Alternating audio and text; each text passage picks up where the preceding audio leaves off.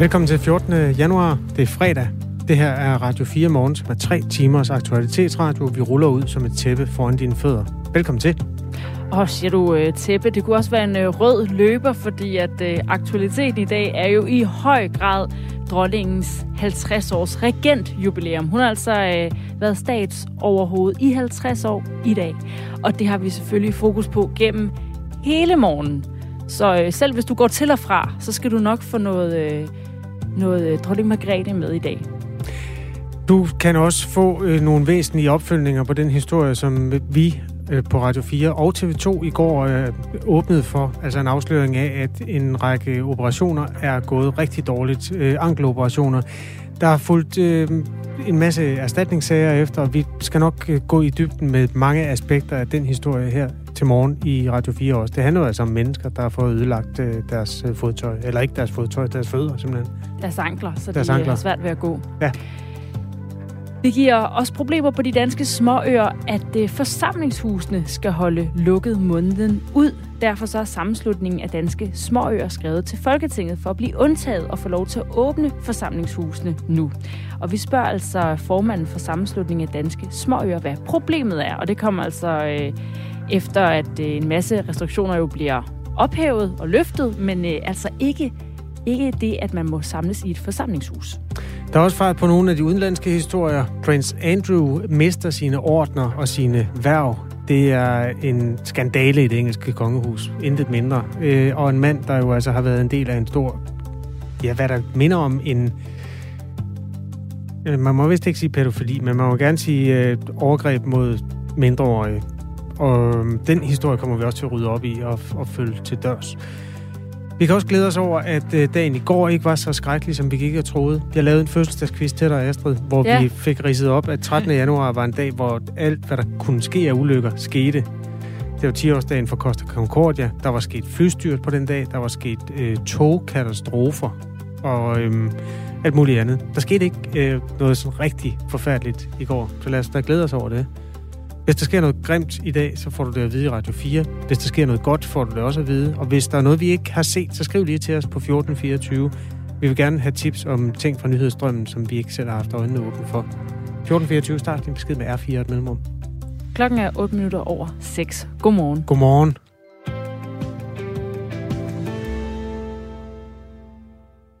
Der kan være mere støtte på vej til de familier, der har psykiske lidelser helt tæt på kroppen. Sundhedsstyrelsen er kommet med sine anbefalinger til en ny 10-årsplan, der skal forbedre psykiatrien. Og der nævner styrelsen, at pårørende til psykisk syge skal have mere støtte. Det er en af de punkter, der er i den her plan. Ifølge Bedre Psykiatri, som er Landsforeningen for Pårørende i psykiatrien, har hver fjerde pårørende været på overlov, arbejdet på nedsat tid eller været sygemeldt som konsekvens af, at en af sine nærmestes sygdom. Behovet for støtte til pårørende er også noget, vi tidligere har sat fokus på her på Radio 4 morgen. Og nu er direktør for Landsforeningen mod spiseforstyrrelser og selvskade LMS med os her, Leila Valder. Godmorgen. Ja, godmorgen. I har også øh, efterspurgt en bedre inddragelse af pårørende, og nu er der altså kommet et punkt i Sundhedsstyrelsens plan for bedre psykiatri. Er det øh, er det, det, I havde regnet med? Altså som udgangspunkt er det øh, rigtig godt øh, set af Sundhedsstyrelsen, at de har et helt selvstændigt punkt om støtte til pårørende. Det er rigtig godt. Det bliver kun rigtig, rigtig godt, hvis politikerne får fanget og får i løbet af de næste måneder, når de nu går i gang med at forhandle psykiatriplanen, omsat det til konkret virkelighed for alle de mange pårørende, der har, får det rigtig, rigtig svært, når de bliver tætte til en, der får en psykisk sygdom. Der er 37 punkter i den her øh, plan fra Sundhedsstyrelsen, og punkt 25 handler altså om, at der skal være bedre hjælp til pårørende. Men det er jo ikke noget, styrelsen bestemmer. Det er politikerne, der skal tage stilling til det. Hvad tror du, at øh, de kommer til at, øh, tror du, de kommer til at gøre det? Altså at have fokus på det her? Der er lige nu generelt fokus på pårørende. Der har også for nylig været en øh, konference på Christiansborg om børn som pårørende. Så jeg tror godt, de forstår, at det er særlig svært, når man bliver pårørende til en psykisk syg. Det er bare noget helt særligt, når man bliver øh, særligt forældre til en ung, der får en spisforstyrrelse, fordi man jo bliver pålagt en del af behandlingen, som vi også tidligere har sat fokus på. Så det er man får de samme problemer, som alle pårørende gør, nemlig at man skal være der for en, der har det svært, at øh, den unge måske mister sit, sine venner og sit netværk, og der er perioder, hvor de ikke kan gå i skole. Og så får man den her del, hvor i de perioder, hvor den unge ikke er indlagt i psykiatrien, så står man som forældre for behandlingen. Og det kræver mere, end andre pårørende grupper gør. Og det er jo det, vi de næste måneder skal bruge tid på at være sikre på, at politikerne har forstået. Her på Radio 4 Morgen, der har vi også talt med en øh, pårørende, en mor, Vinnie Hornshøj Hansen. Hun er mor til en datter med en spiseforstyrrelse, og hun savner mere støtte i sin rolle som pårørende. Det her med, at, at vi ikke skal stå med det her ansvar selv, fordi det der med, når man kommer ud på sygehuset, og man skal øh, øh, i vejning, man sidder nærmest som om man er til eksamen. Har hun tabt sig, jamen så har jeg fejlet. Har hun taget på, jamen så er det en lille sejr. Men samtidig med, så har jeg en datter, der er totalt knækket, når vi kører fra sygehuset af.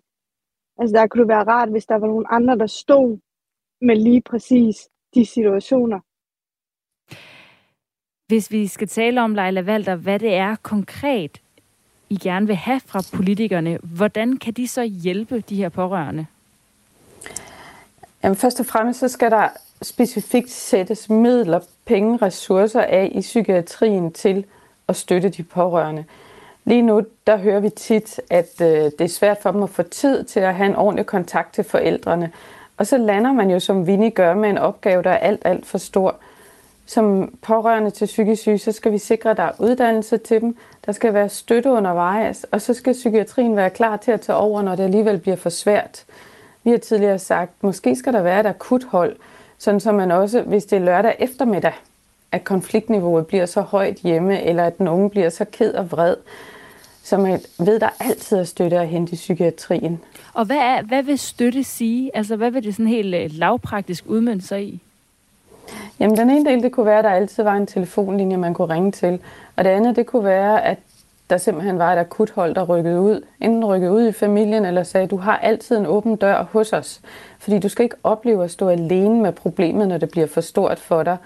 Og så en forsikring af, at man som forældre, altså der er så meget skamfuldhed i at blive forældre til en ung, der mistrives. Og der er så meget tabuisering omkring det, så omgivelserne kan også have en tendens til at tænke eller få sagt, skulle du ikke være noget mere hjemme, eller I har også haft det svært.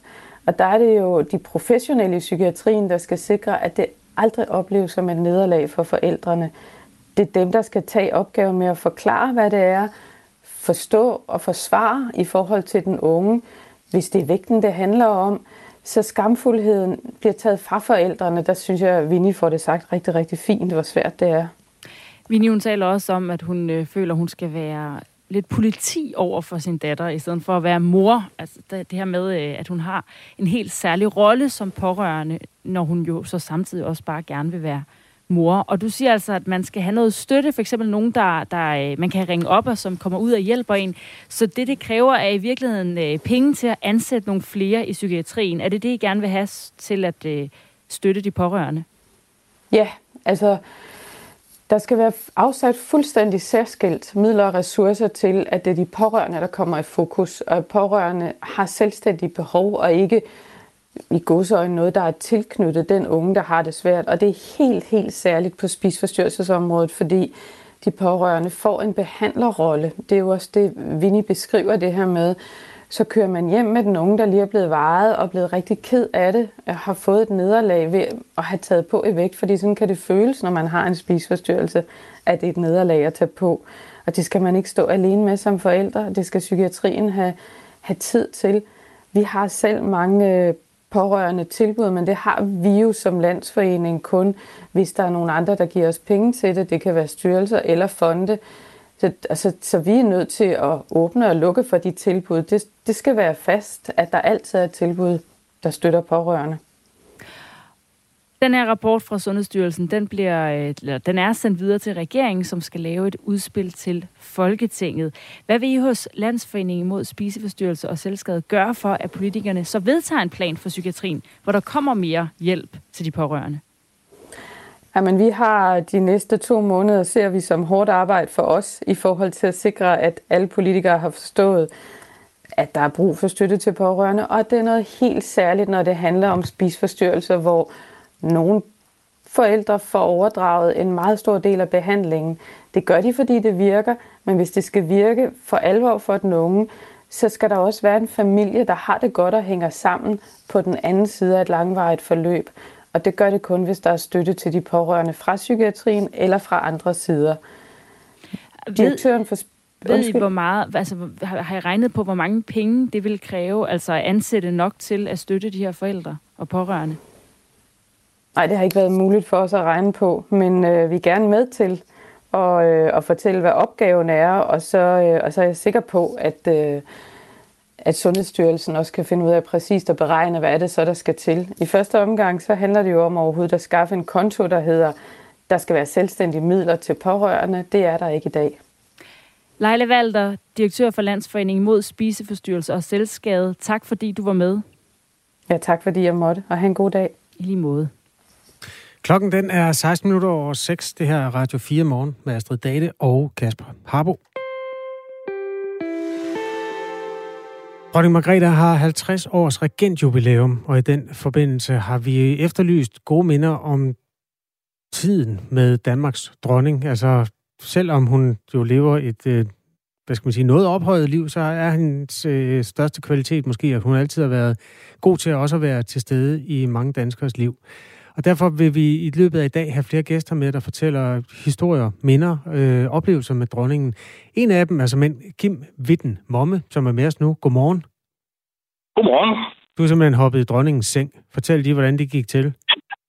Ja, Jamen, jeg var jo øh, oppe på, på Tulebasen i midt i 90'erne. Det har nok været i 96, det her. Og øh, i den forbindelse, der var der jo nogle, øh, nogle hus, hvor, øh, hvor der skulle renoveres noget, noget brandalarmeringsanlæg. Og i et af de hus, der havde dronning Margrethe en, en suite, som hun brugte under besøg på basen. Og øh, jeg fik så den øh, ære at, at skulle, øh, skulle lave installation til det brandalarmeringssystem derinde. Og der skulle så tilfældigvis være en, en branddetektor lige over hendes seng, så jeg måtte op og hoppe i hendes seng for at få det monteret. Tog du skoene af? Ja, det gjorde jeg godt nok. Man, okay. har, vel, man, har, lidt, man har vel lidt slidt. Ja, det har du garanteret. Øhm, hvordan var det? Altså, hvad var, hvordan havde du tanken om, at du, nu stod du i dronningens seng med dine sure tæer? ja, jamen det, det var da en noget surrealistisk oplevelse. Det, det, det, det skal jeg da være ærlig om. Det er jo ikke noget, man får lov til hver dag. Var hun nogensinde i nærheden af jer, den, mens du var der? Overhovedet ikke. Jeg vil tro, hun har nok benyttet den suite øh, to eller tre gange. Den, okay. den står bare til, den, den, den, den står bare til, til, til rådighed, når hun er deroppe, øh, eller andre statsoverhoveder er deroppe. Jeg ved ikke, om dronningen hører øh, hendes majestæt, om hun hører Radio 4 lige nu. Hvis hun gør, hvordan tror du, hun vil have det med den historie? Jeg håber, hun har det godt med, at, at jeg har været med til at installere noget, noget, øh, noget brandovervågning i, i der, hvor hun, hvor hun sover. Det, det håber jeg da. Ja, det er faktisk vigtigt. Alle burde have en brandalarm. Det synes jeg i hvert fald. Tusind tak for historien, Kim Witten Momme. Det var så lidt. Øhm, og have en god dag. Tak i lige måde, og god weekend. Tak skal du have. Øhm, det er jo altså et af mange nedslag i en kvinde, som både hvad skal man sige, på sin måde at være menneske på, og sin måde at være dronning på, har fyldt rigtig meget for rigtig mange mennesker. Dronning og... Margrethes 50 års regentjubilæum. Og hvis øh, hun har betydet noget for dig, så kan du skrive ind og fortælle om øh, dit minde. Hvis du har et særligt minde med dronningen, eller en anekdote, eller noget, du kan huske, eller der har gjort særligt indtryk i forbindelse med dronning Margrethe, så vil vi gerne høre det fra dig. Du kan skrive ind på 1424 R4 mellemrum din besked, og så øh, tager vi dem altså løbende den her morgen, hvor vi øh, selvfølgelig er med til at fejre dronningens regentjubilæum. Det kan hurtigt blive meget ikke-agtigt, det her, men har du en stor oplevelse med dronningen som person? Jeg har tænkt over det, det har jeg ikke. Nej, jeg står i samme ja, jeg problem. Tænkte, jeg tænkte, du, du, det eneste, jeg skulle se, du har til fælles, det er jo, du er 50 år. Nå ja. Så du har simpelthen været, øh, ja, ja, du har ja. fulgt hele, hun har været dronning hele dit liv. Ja, set. altså da jeg var to måneder, der skete jo det sørgelige, at øh, kongen døde. Og så, ja. måtte, så skulle vi have en, dronning. Og jeg husker det som værende noget, vi lige skulle vende os til, men så fik vi det. og det har jo gået godt nok. Måneder. Det var et lille chok. Og hun var, det var, hvad hedder det, ja, og hun var, hvor gammel var hun? Uh. Jamen, hun var jo lige i starten af 30'erne, ikke? Hun er 81 nu. Øh, men men, men øh, jamen, der er jo simpelthen så mange ting. Og det der legendariske klip, det husker jeg jo ikke fra dengang, vel? Men jeg har set det nogle gange, hvor hun knude af sorg over, at hendes ja. far død dagen inden, skal, ud, skal ud og stå. Og så skal folk råbe, nifoldigt leve. Og, og så skal hun sådan ligesom indtage tronen der. Der er talt meget om det, og der er lavet nogle fede programmer om hende, også her på Radio 4. Er det den der øh, mærkelige blanding af, at det jo er en sovensdag og en hyldesdag? Altså, øh, øh, hvad hedder det? Kongen er død, længe leve dronningen. Mm. Den der øh, altså, ja, det må have været vildt. Og vi må også lige huske at anbefale, vi har jo en øh, serie her på Radio 4, Margrethe, man kan høre, som der ligger jo altså i anledning af det her regentjubilæum, kan man jo finde Margrethe-programmer alle steder, du klikker der rundt. Men øh, jeg vil alligevel sige, at det er noget særligt, den vi har på Radio 4, fordi vi, der er fokus på den kæmpe opgave, det er. Og i hendes teenageår, da hun som 13-årig fik at vide, at øh, det er altså hende, der skal arve tronen, selvom hun er kvinde, hvad det sådan gjorde, og hvordan hun i virkeligheden også altså, skulle, skulle nå frem til at tage det ansvar på sig, og det ikke altid var helt nemt. Det kan man så høre ind på øh, Radio 4's hjemmeside, eller der, hvor du lytter podcast, og den hedder bare Margrethe, den her øh, serie fra Radio 4. Lige nu er det fredag morgen. Klokken den er 6.21. Tak fordi du hører det her radioprogram. Det giver problemer på de danske småøer, at forsamlingshusene ikke får lov at åbne i denne her omgang, men skal holde lukket måneden ud. Forsamlingshusene på øerne bliver brugt til utrolig mange ting, og det betyder, at man, øh, ja, selvom man fra mandag gerne må gå til for eksempel foreningsidræt, så må man vente endnu længere på småøerne, fordi foreningsidræt ofte finder sted i forsamlingshusene. Der er det altså lokalet snarere end aktiviteten, der bliver afgørende. Og derfor har sammenslutningen af danske småøer sendt et brev til Folketingets epidemiudvalg for at få lov at åbne forsamlingshusene på øerne allerede nu. Dorte Vinter er formand for sammenslutningen af danske småøer, bor på Omø. Godmorgen. Godmorgen. Fortæl lige, nu har jeg ridset problemet op, men fortæl lige, øh, hvad det helt konkret drejer sig om på din ø.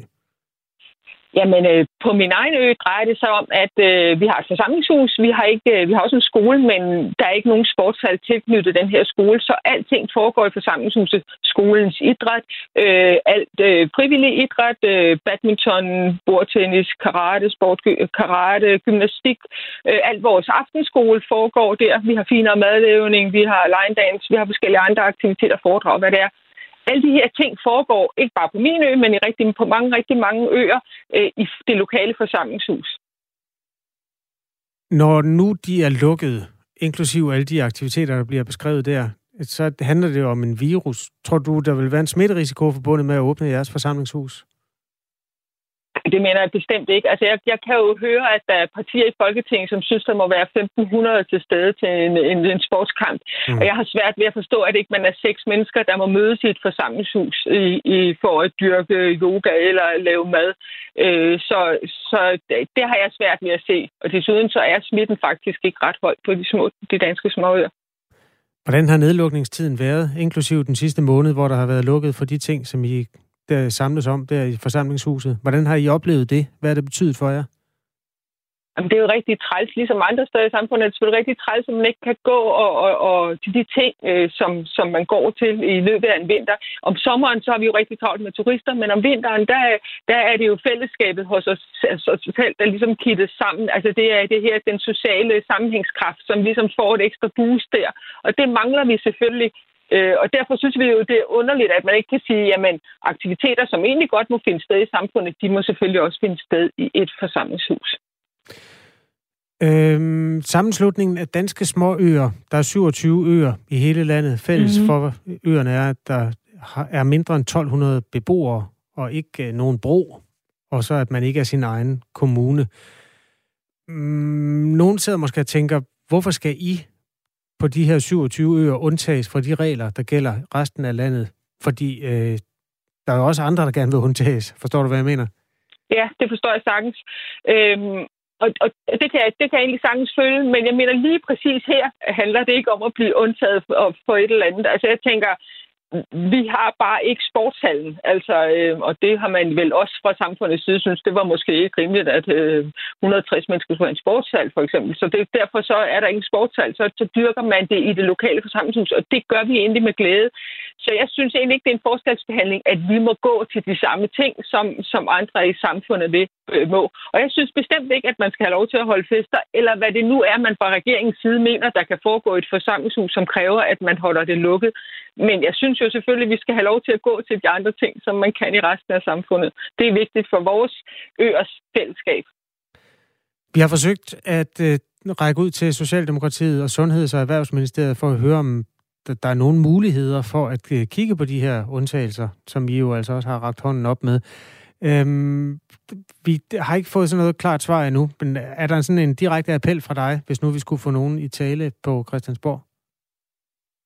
Ja, der er den direkte appel, at, at øh, vi på de små øer egentlig ikke synes, vi skal forskelsbehandles. Vi vil bare have lov til at dyrke de samme aktiviteter, som man må i resten af samfundet. Så har vi kun et forsamlingshus til det, og jeg synes godt, man kan sige, at de aktiviteter, som er i resten af samfundet, dem kan man også dyrke i vores forsamlingshus. Og så er ikke andre selvfølgelig. Okay, så du, du lover, at der ikke bliver holdt en, et uh, guldbryllup eller sådan noget? Bestemt, fordi der har vi nogle ansvarlige bestyrelser, som sidder der, og det er jo selvfølgelig de ansvarlige bestyrelser, som også siger nu, at vi kan ikke åbne vores forsamlingshus, til trods for, at de her ting øh, egentlig kan finde sted i resten af samfundet. Så derfor der er jeg helt fortrykningsfuld med det. Det siger altså Dorte Vinter, som bor på Omø og er formand for sammenslutningen af Danske Småøer. Vi følger historien op senere på morgenen. Tak fordi du var med. Klokken den er 6.26. Astrid Data og Kasper Harbo sidder øh, i den ene ende i forhold til alle de sms'er, der bliver skudt ind. Skal vi ikke lige rydde op i det med, Astrid? Jo. Øh... Der er en, der skriver, jeg undrer mig stadigvæk over, hvor mange på både Bispebjerg og Frederiksberg Hospital, som var bekendt med forsøg uden at sige noget. Tillykke til vores fantastiske dronning skriver Mariem, der altså koger vores øh, udsendelse i dag ned til en bouillonterning, fordi vi har øh, to store historier i dag, og den ene, det er altså øh, de her ankeloperationer, som er blevet udført på de her hospitaler, og som flere eksperter mener har været eksperimentelle, altså været forsøg, øh, og efterfølgende har givet nogle af dem, der er blevet øh, opereret vedvarende skader. Det er en historie, vi øh, kunne afsløre i går sammen med TV2, og som vi følger op på i dag. Og så er den anden selvfølgelig øh, dronning Margrethe, der mm. har 50 års regentjubilæum. Det er et godt spørgsmål, hvor mange på de to hospitaler var bekendt med forsøget. Øhm, Region Hovedstaden kræver en redegørelse i sagen. Det lyder altid som noget, der bliver sparket ud til verdens største hjørnespark, når man siger ordet redegørelse. Men det er jo altså en grundig undersøgelse af det, der er foregået her. Øhm, og det, det er jo en beslutning, der er taget efter, at, at den her historie er kommet frem. Vi taler for det første med formanden for Sundhedsudvalget i Region Hovedstaden, det her kvart i syv. Så kan vi jo godt skåle det spørgsmål videre mm. og sige, hvordan finder man ud af, hvor mange der har vidst det? Øhm, godt. 6.28. Der er også tid til at tage et par andre sms'er. Ja, vi, vi har faktisk inde på vores øh, Facebook-side, der har vi jo bedt folk om at skrive, om de har nogle minder med Margrethe. Vi har også spurgt jer, der lytter med, om øh, I har nogen. Så kan man nemlig skrive ind til os på 1424, men der er allerede nogen, der har øh, skrevet som kommentar på Facebook. Det kan du lige få en af. Kom ind. Det er Henrik Nygaard Jensen, der skriver, at dronningen var på besøg på den kostskole, jeg gik på som knægt, og vi lavede opvisning, hvor vi fløj med modelfly. Det foregik selvfølgelig på en græsplæne, og for at komme derud, skulle man enten gå i en stor bu udenom busken, eller gennem busken. Kan du gætte, hvad dronningen gjorde, Kasper? Nej, det kan jeg, ja, jo, det kan jeg godt, men det vil jeg ikke. Hvad, hvad lavede dronningen? Hun kravlede selvfølgelig gennem busken. Nå, okay. for at gå udenom. Ja, det er perfekt. Øhm, godt. SMS fra Bo, der står, at republikanerne må have det noget svært for tiden. Der er meget kongerøvelse i radioen de her dage. Det er rigtig set. Øh, der er også en sms fra Ivan. Den kan vi godt nå. Øh, her, øh, 65 procent holder lukket. Ivan han øh, har lyttet med i nyhederne og hørt historien om, at øh, mange restauranter holder lukket, fordi de ikke må have åbent til 24. Spørgsmål til værterne. Hvor tit har I været på restaurant efter 22? Jeg har aldrig, så det undrer mig, at det er et problem. Øh, jeg har faktisk oplevet, at jeg synes, det var lidt træls, at jeg ikke kunne få lov at gå ud så sent. Fordi ja. så lukker køkkenerne jo netop kl. 21. Det, der også er med restauranterne, det er, at de kunder, der bliver hængende der efter 22, det er dem, der lige sidder og skal have en chartreuse eller en, en eller anden rigtig, rigtig dyr drink, ja. øh, som egentlig ikke lægger særlig meget beslag på personale, men som bruger rigtig mange penge. Så ja. dem, de, de er svære at undvære i det store økonomiske billede. Tak for sms'erne. Klokken den er halv syv, og nu har vi et nyhedsoverblik.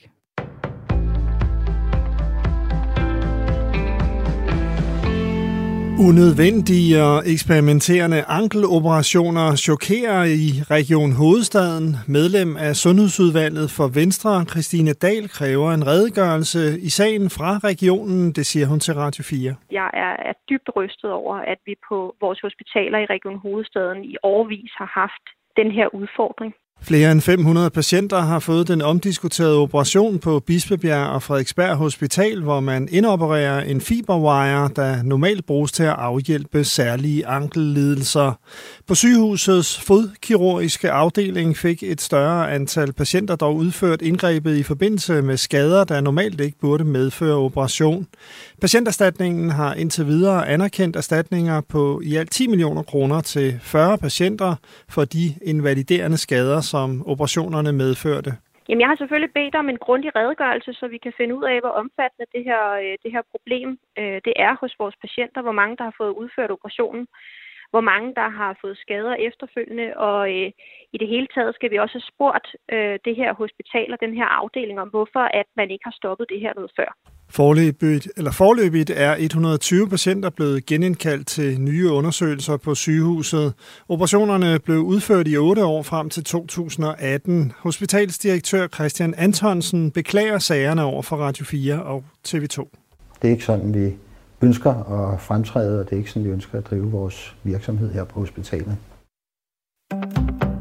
Omikron dominerer nu blandt sygehusenes coronapatienter, det viser en rapport fra Serum Instituttet. Det kan professor og overlæge ved infektionsmedicinsk afdeling på Aalborg Universitetshospital Henrik Nielsen genkende. Det afspejler jo, at øh, det er sådan, det er i samfundet nu, at det er den variant, som har slået sig ned i Danmark. På sygehusenes intensivafdelinger fylder omikron også nu. Cirka halvdelen på intensiv var smittet med varianten i u 1. Behandlingen af varianten er den samme, som man har brugt mod andre coronavarianter. Frankrig sætter et loft over prisen på elektricitet. Prisstigningerne må højst være på 4% Det sker et forsøg på at sikre, at energien er til at betale, siger landets finansminister. Staten vil reducere skatten på elektricitet markant. Det vil ifølge ministeren medføre et indtægtstab for staten på knap 60 milliarder danske kroner. Også herhjemme har prisstigninger på elektricitet og benzin trukket forbrugerpriserne op, så hverdagen er blevet dyrere. Det har fået energiminister Dan Jørgensen til at indkalde Folketingets partier til drøftelser om sagen på tirsdag. Næsten en tredjedel af landets daginstitutioner har i løbet af den seneste måned set sig nødsaget til at bede forældre om at holde deres børn hjemme eller hente dem tidligt.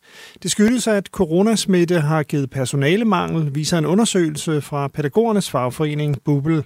Fire ud af fem institutionsledere har meldt om coronasmitte blandt personalet i løbet af de seneste syv dage, og mere end halvdelen har ikke kunne skaffe vikarer. Derfor efterspørger fagforeningen en nødbremse, så kommunerne kan begrænse åbningstiden eller antallet af børn, hvis sygefraværet er tilpas højt blandt personalet. Det siger, det siger Bubbles formand Elisa Rempler. Det er simpelthen afgørende for, at vi også kan planlægge og, og bruge de ressourcer, som vi har tilbage på den bedst mulige måde, og både tage hensyn til børnene, til forældrene og også til, til pædagoger, som har taget en kæmpe stor tørn her øh, under corona. Først skyde, men senere klare det op med en del sol. Temperaturer omkring 4 grader.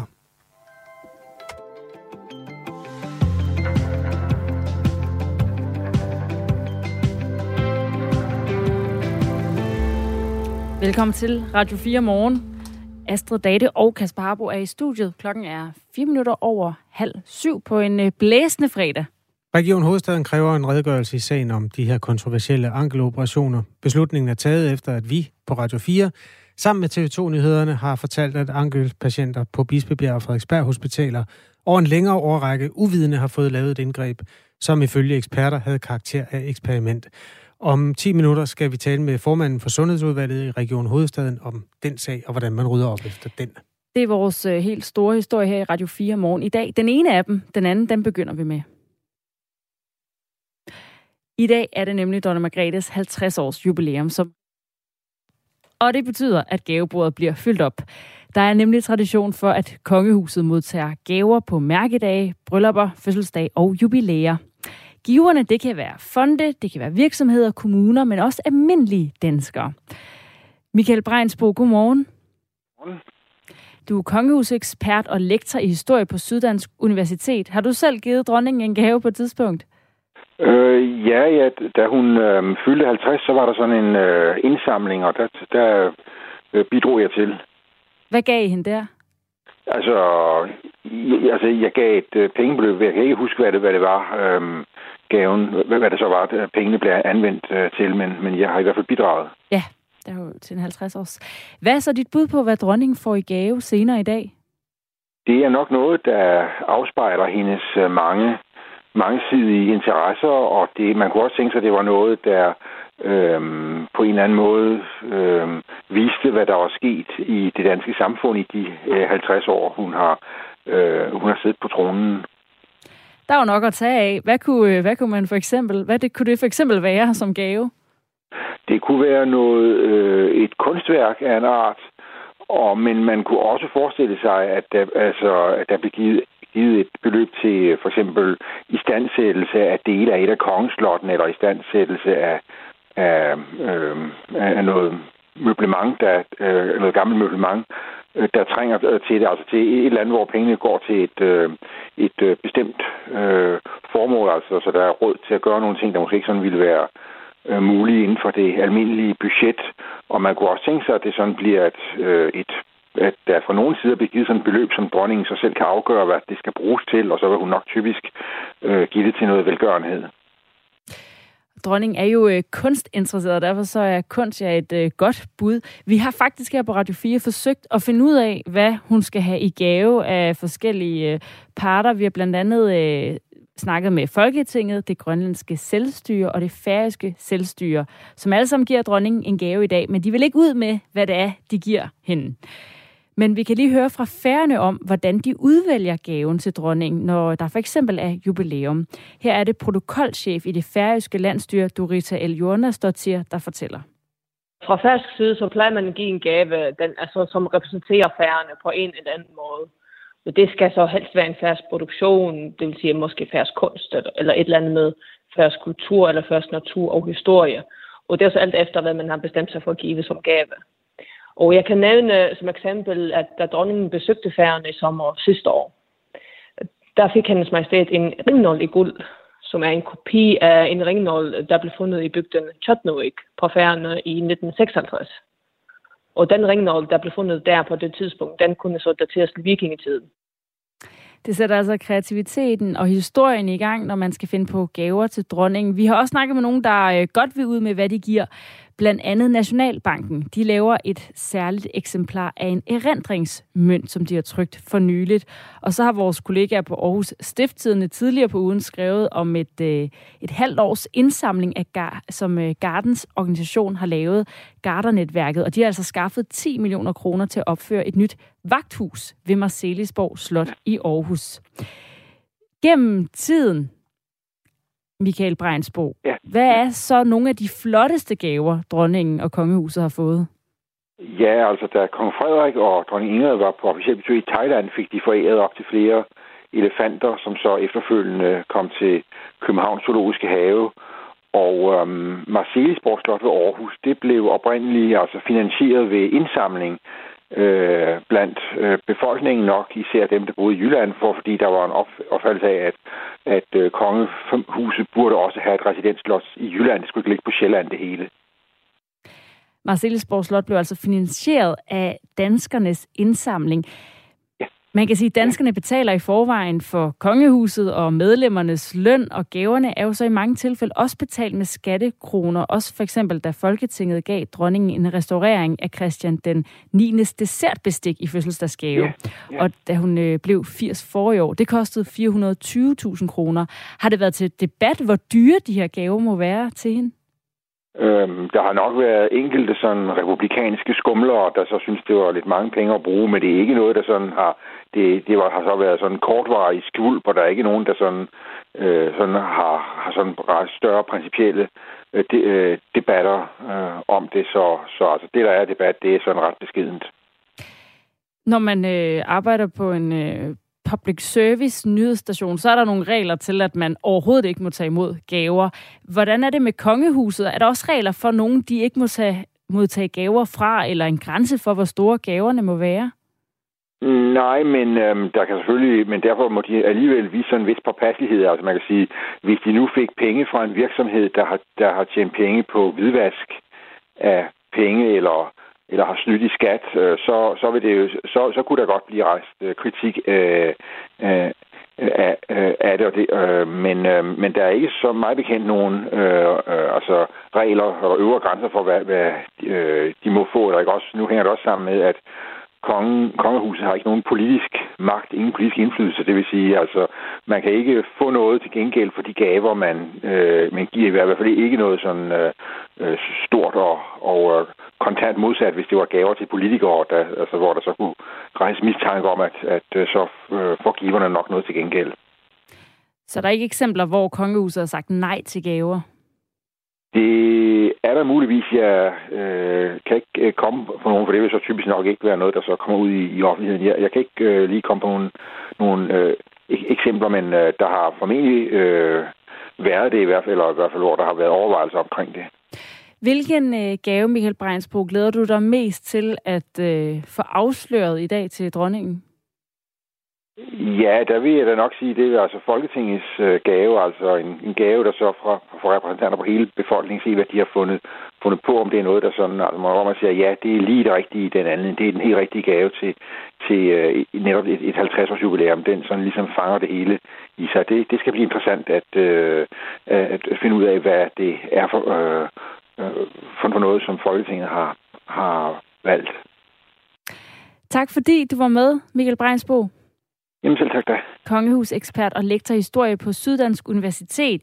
Vi har også øh, spurgt Kongehuset, om de vil stille op til interview i dag, men øh, det har de altså ikke haft mulighed for.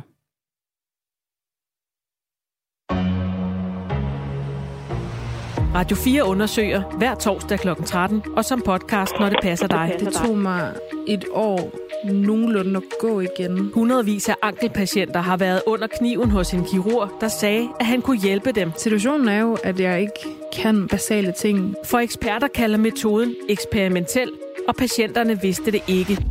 Jeg følte mig lidt som en forsøgskanin. Lyt til det kirurgiske eksperiment på Radio 4, taler med Danmark. Det er nu klokken 6.42. Vi får meget sms-post, der relaterer til regentjubilæet. Der er en god lang en der.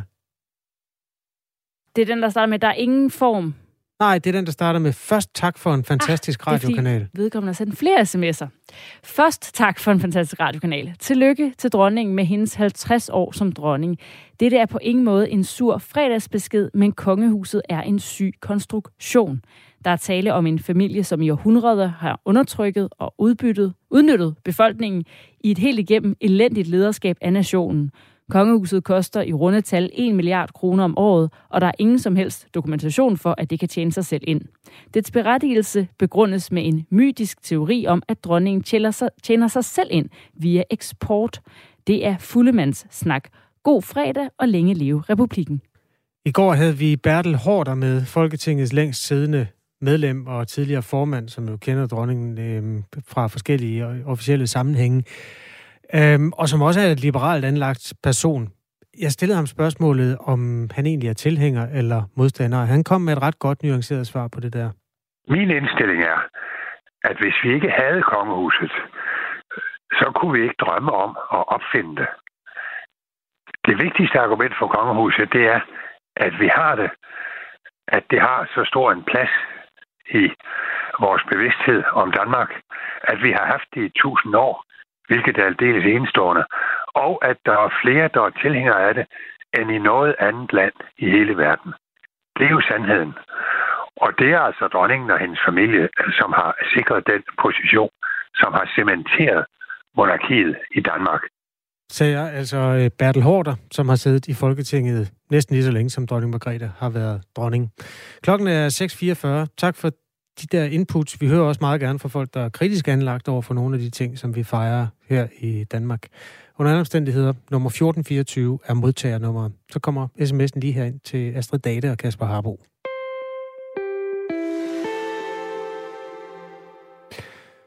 Formanden for Region Hovedstadens Sundhedsudvalg kræver nu en redegørelse i sagen om de kontroversielle ankeloperationer, som du måske har hørt om her i Radio 4 eller i TV2-nyhederne i går. Vi har fortalt, hvordan en ortopædkirurgisk afdeling i næsten 10 år udførte stærkt tvivlsomme behandlinger på et stort antal patienter. Operationerne har ført til, at et øh, ja, stadig ukendt antal af patienterne er blevet påført invaliderende skader, som kan vare hele livet. Mindst 40 har fået erstatning indtil videre. Christoffer Buster Reinhardt, godmorgen. Godmorgen. Formand for Sundhedsudvalget i Region Hovedstaden. Du kræver en redegørelse i sagen. Hvorfor? Jamen det gør jeg jo, fordi vi skal sikre os, at det her det ikke kommer til at gå ud over andre patienter i nogle andre sager øh, senere hen. Øh, den konkrete sag her med ankeloperationerne, den er sådan set øh, håndteret, og jeg synes sådan set, den er håndteret rigtigt efter, at det bliver opdaget i 2018, øh, da der kommer en ny ledelse på, øh, på Bispebjergs øh, ortopædkirurgiske afdeling. Men øh, vi skal jo sikre os, hvordan vi har de her alarmklokker, der ringer, når noget det udskiller sig fra normalbilledet, og det må man jo mildest sige, at det har gjort på Bispebjerg Hospital. Øh, øh, op til 2018. Og øh, jeg kan jo undre mig over, at sådan noget det øh, bare kunne få lov til at køre i, i overvis, uden at det er blevet, øh, uden at der er blevet sat spørgsmålstegn ved det. Det er der også mange, øh, der undrer sig over. Øh, folk, der skriver ind til os, spørger, altså, hvor mange har vidst det her. Har du noget billede af det? Nej, det har jeg ikke. Jeg ved, at der har været nogle faglige diskussioner, hvor at der er nogle kollegaer på Hvidovre Hospital, der har der har øh, råbt vagt i gevær og haft en diskussion om det. Det er en diskussion, der har foregået i faglige miljøer. Det er ikke en, der er kommet op på, øh, på det politiske bord. Øh, og øh, og øh, jeg bliver først bekendt med det her i, øh, i forgårs, da, da I og TV2 I ringer øh, omkring det. Øh, jeg synes sådan set, at man har håndteret det rigtigt, øh, da man opdager det. Øh, fordi at der skal selvfølgelig ikke være noget, der bare minder om eksperimentel øh, behandling i øh, det offentlige sundhedsvæsen, hvis det står til mig. Og jeg synes, det er rigtig fint, at man har indkaldt alle de her patienter til en ekstra gennemgang, øh, sådan så at man kan få vidshed omkring, om man har haft glæde eller øh, uglæde af den her operation. For der er jo også nogen, der har haft glæde af den. Men altså, man tilbyder alle en, øh, en gennemgang. Det synes jeg sådan set er det, er det rigtige. Øh, det, der egentlig bekymrer mig allermest i den her situation, det er sådan set ikke så meget forløbet efter 2018. Det, der bekymrer mig, det er, hvordan det har kunne få forløbe øh, ja, i, i overvis op til 2018.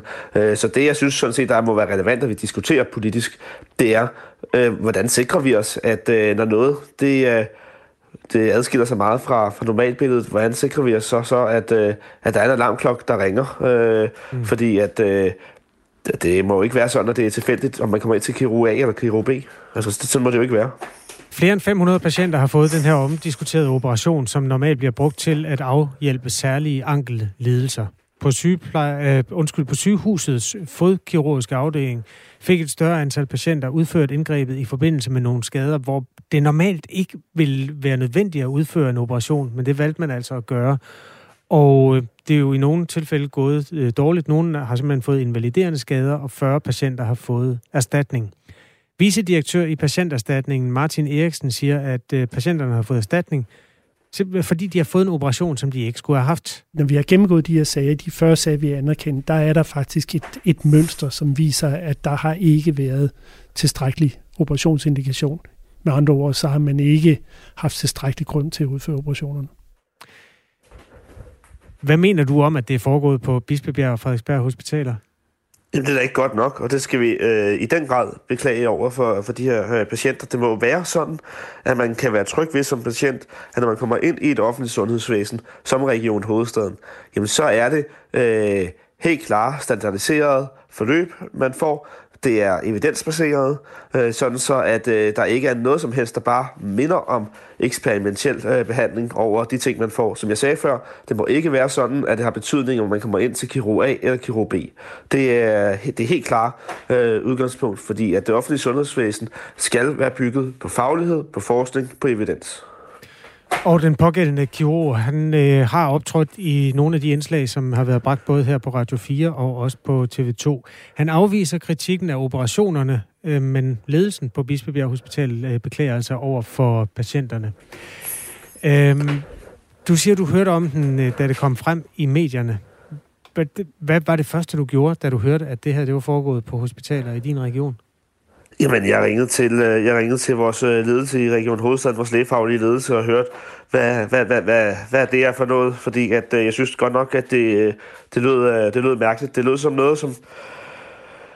Ja, hvis man bruger det en analogi, så synes jeg, det lød som noget, man kunne se i, i, i den gode TV2-serie Sygeplejeskolen, altså hvor at, du har en, en, en, øh, en overlæge, der, der lidt kørte efter øh, sine egne øh, principper, og øh, det lød ikke som noget, at man skulle øh, se på den her side af, af år 2000. Altså, det, øh, det, det, det, det lød godt nok øh, lokalt, det lød godt nok enrådigt, synes jeg, og, øh, mm. og øh, der, der, jeg blev simpelthen nødt til at høre, hvad der var op og ned. Jeg blev nødt til at blive forvisset om, at, øh, der, er, at der er nogle alarmklokker, der ringer, fordi at, øh, jeg synes sådan set, at øh, jeg synes sådan set, det er, det er voldsomt, hvis man bare kan få lov til at køre øh, ja, undskyld udtrykket, et soloshow øh, på den måde som, øh, som læge.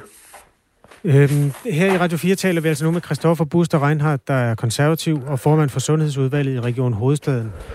Øhm, der er jo kun en eneste grund til, at man har regioner, stort set. Det er jo simpelthen for, at I skal styre øh, sygehusene. Det at øh, du finder ud af det gennem medierne. Hvad siger det om, øh, hvordan tingene fungerer i, i jeres region? Jamen det bekymrer mig. Øh, jeres, øh, jeres kollega spurgte mig godt om det i, øh, i går, da vi lavede optagten til det her øh, interview. Og øh, altså, det bekymrer mig egentlig ikke det store, at jeg hører om det igennem medierne. Øh, det, der bekymrer mig, det er, at det her kunne, øh, kunne foregå i, øh, i mange år, uden at der var en alarmklok, der ringede. Øh, vi skal som politikere ikke sidde og tage stilling til, om det er den ene eller den anden operation, der er den rigtige. Det er ikke øh, vores kompetence. Jeg er uddannet lærer. Det har jeg ikke forstand på. Det har mine politiske kollegaer heller ikke forstand på. Der er jo ikke noget politisk ideologi i, om det er den ene eller den anden operationstype. Øh, man kunne selvfølgelig sige, skulle Bispebjerg Hospital skulle de have sendt en uh, mail til Sundhedsudvalget og sagt, øh, kære Sundhedsudvalg, nu øh, eller har vi opdaget det her, og vi indkalder nu alle patienterne. Så har vi jo bare taget det til efterretning. Øh, men øh, jeg vil sige, at øh, når der ikke er nogen problemer, der skal tages hånd om, når der ikke er nogen politiske beslutninger, der skal træffes, og det er der jo ikke i den her sag, øh, fordi at øh, det er jo så oplagt, hvad der skulle ske, det er, at de alle sammen skulle indkaldes igen, og det er de blevet, jamen, så er der ikke nogen grund til at lægge det op på det politiske bord, øh, set efter min mening. Øh, vi politikere, vi skal bruge vores tid på at træffe politiske beslutninger. Vi har altså øh, lægefaglige direktører, vi har hospitalsdirektører, vi har øh, embedsmænd, og vi har også Styrelsen for Patientsikkerhed til at sikre, at det er øh, den rigtige faglighed ude på hospitalerne. Det er ikke en politisk opgave. Øh, det har vi slet ikke kompetence til for os i det livet. Nu har jeg altså krævet en redegørelse, og nogle gange så er redegørelser øh, noget, der får tingene til at ligge og køle af i, i længere tid. Hvornår kan man håbe på at få nogle klare svar i den her sag? Jeg beder om en, øh, en redegørelse for øh, de her alarmklokker, hvorfor de ikke har ringet, og hvordan vi sikrer i forhold til andre patienter, fordi som sagt, jeg synes sådan set, det er mere interessant at se, hvordan gør vi det fremadrettet, øh, også på, på andre patienter. Det beder jeg om at få på øh, punkt nummer et på vores næste sundhedsudvalgsmøde. Okay. Du siger, det er mere interessant, at der ikke sker flere fejl, og det er det bestemt også, men er det ikke interessant for dig, hvordan fejlene kan ske? Jo, men det synes jeg ligesom er blevet, øh, det er jo blevet gravet op øh, af jer, øh, både på TV2 og på Radio 4. Øh, og vi har også fået en øh, forklaring på, at øh, det er øh, simpelthen øh, et... Øh, et system, der ikke har fungeret. Øh, der har været øh, to ortopædkirurger, som har, øh, som har kørt deres eget show på, på Bispebjerg Hospital, og vi skal selvfølgelig vide, om alarmklokkerne har ringet, fordi lad os så sige, at alarmklokkerne har ringet dengang, og det ved jeg jo ikke nu, det skal jeg jo have i, i, i den redegørelse. Mm. Hvis alarmklokkerne har ringet, men de stadig har ment, at det var det rigtige, de gjorde, jamen så bliver der jo ikke reageret på alarmklokken, og så, og, og så sker der jo ikke rigtig meget mere. Så det skal vi jo selvfølgelig have at vide, men det er jo rigtig vigtigt, synes jeg, at vi kan få visse patienter om, at vi ikke, kan man sige, har den type øh, lokale beslutning, beslutninger, men at det rent faktisk kører efter, øh, efter standarder, øh, som også er forskningsbaseret. Det må være det vigtige, øh, fordi at øh, det her det er jo egentlig en mere generel problematik.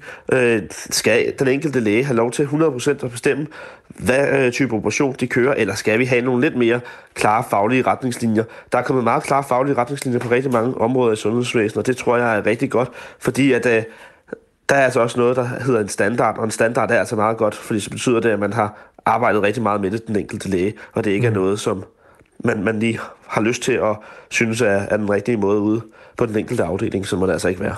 Ja, og måske også sikre, at øh, behandlingen er ens fra region til region og hospital til hospital. Ja, selvfølgelig. Danmark er jo et lille bitte land, og, og øh, så forskellig er forskningen jo ikke fra øh, Region Hovedstaden til Region Midtjylland. Tak fordi du var med. Selv tak. Buster Christoffer, øh, Christoffer Buster Reinhardt øh, er formand for Sundhedsudvalget i Region Hovedstaden for de konservative. Hovedpersonen i det her drama er jo altså en kirurg, som står bag øh, størstedelen af operationerne. Han afviser kritikken af hans operationer. Øh, ledelsen på Bispebjerg Hospital beklager dog over for patienterne, at øh, de altså blev udsat for de her operationer, som i den sammenhæng skyndedes at øh, være unødvendige. 5 minutter i syv er klokken. Du hører Radio 4 morgen. Uden en vaccine, så er risikoen for at blive alvorligt syg af corona større. Og uden en vaccine, så er der altså også nogen, der risikerer at miste deres job. Vi har jo i den her uge, Kasper, talt om forskellige landes coronarestriktioner og nudging til at mm. få befolkninger vaccineret. Men der er også virksomheder, der tager et standpunkt i forhold til en vaccinepligt på arbejdspladsen. Hvis man stadig er uvaccineret og ansat i den amerikanske storbank Citigroup, så kan man i dag se frem til at få, øh, fra i dag se frem til at få en fyreseddel i slutningen af måneden. Det skriver Reuters. Citigroup i øh, USA eller I USA. globalt? I USA. Okay. Det, det er i USA her, øh, som gør det muligt for virksomhederne, altså at de kan sætte, den her, øh, sætte det her vaccinepligt øh, til deres ansatte. Og jeg læste om det her for en uge siden, og der var det 90 procent af de ansatte, der var vaccineret. Og nu er det øh, i dag, der skriver øh, Reuters, at det er 99 procent ifølge bankens HR-chef. Hun har lavet et oplæg, eller et indlæg på LinkedIn. Så det, virker, det lader til, at det har virket, altså at øh, de så er blevet vaccineret, fordi 99 af de ansatte skulle altså være vaccineret nu i Citigroup. Nu rejser jeg bare lige det gode spørgsmål. Hvordan ved de, at de her 99 procent er vaccineret? Er det ved at krydstjekke med offentlige sundhedsregistre, eller er det ved at spørge dem? Det er et godt spørgsmål. Det ved jeg faktisk ikke. Men jeg tror... Hvis du ikke havde lyst til at blive vaccineret, Ja, og du hvad- arbejdede i Citigroup, og du fik det Jeg spørgsmål, tror, at man- er du vaccineret? Hvad vil du så svare? Jamen, det, må jeg lige, det må jeg lige finde ud af, om det var noget med, at man skulle sende altså et dokument ind, der viser, se Mhm. her, her er mit vaccinationspapirer. Okay, jamen det kan da sagtens være, man Ja. ja. må det i USA. I Danmark vil det jo aldrig nogensinde Nej. Nej. gå, det der. Du må ikke bede om sådan nogle oplysninger. Må man det som arbejdsgiver? Ja. Det, ej, det tror jeg simpelthen ikke på, Det er ikke, øh, altså det, jeg tænker, at der er noget GDPR. Ja, det er umiddelbart... Kæmpe GDPR. Jeg ved det ikke, men jeg vil umiddelbart sige, jeg tror ikke, at din arbejdsgiver kan komme og kræve, at du kan vise... Øh, altså omvendt, vi har jo også snakket om, at man skal kunne vise en gyldigt vaccine pas for at Mm. komme på arbejde. Og vi har talt med nogle kommuner, blandt andet Randers, der også var klar til at lægge en fyreseddel, hvis man ikke havde et gyldigt vac- øh, coronapas. Det kunne så også være, at man blev testet, Eller tidligere smittet. Eller var tidligere smittet. Så på den måde kan man jo godt kræve noget dokumentation i forbindelse med det her. Men Citibank, det, det er altså vaccine eller ingenting? Ja, og øh, Citibank, øh, måske mindre kendt i forhold til Nike, øh, sportsmærket. Det er det samme, og det er fra i morgen, man får en fyreseddel, hvis ikke man er blevet vaccineret. Det varslede de i oktober, og øh, nu er de altså klar til at fyre de ansatte, der ikke er blevet vaccineret endnu. Der bliver skruet godt op for retorikken, både på den ene fløj, og for så vidt også på den anden. Nu, øh, hvor vi er ved det, så kunne jeg da godt tænke mig lige at dykke ned i et opslag på Twitter fra Michael Bang-Petersen, som er professor øh, tilknyttet HOPE-projektet, og han forsker i danskernes adfærd under coronaen. Han fik øh, en lille hilsen, hvor der stod, luk nu røven, landsskadelige landsforræder, ynkelige apartheid-svin. Du er jo Magnus Heunicke's højre hånd, du er ikke forsker eller andet.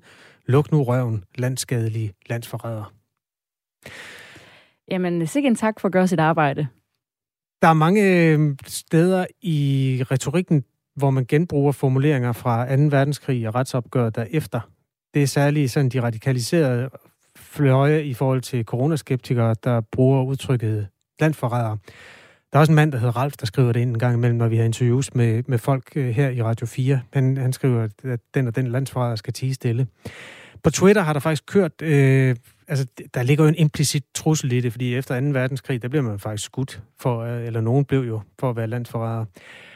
Øhm, der har kørt et hashtag på Twitter, der hed øh, Værnemagerlisten, som også var sådan en radikaliseret miljøer. Jeg tror, det udsprang fra en eller anden bevæbnet gut nede i Schweiz, der sad og, og tronede med sin øh, skydevåben, som skrev, øh, altså, hvor man simpelthen kunne implicit lave en liste over mennesker, som, ja, hvad der så skulle ske med dem, det blev aldrig sat konkret øh, op, men det var jo sådan en, en eller anden form for dødstrussel.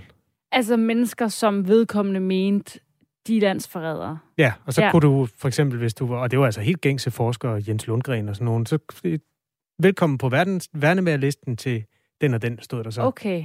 Og det er jo, det, altså, det hører jo ingen steder hjemme, men det er jo bare historien om, hvordan det på begge fløje, der er skruet fuldstændig op for, for varmen i øjeblikket.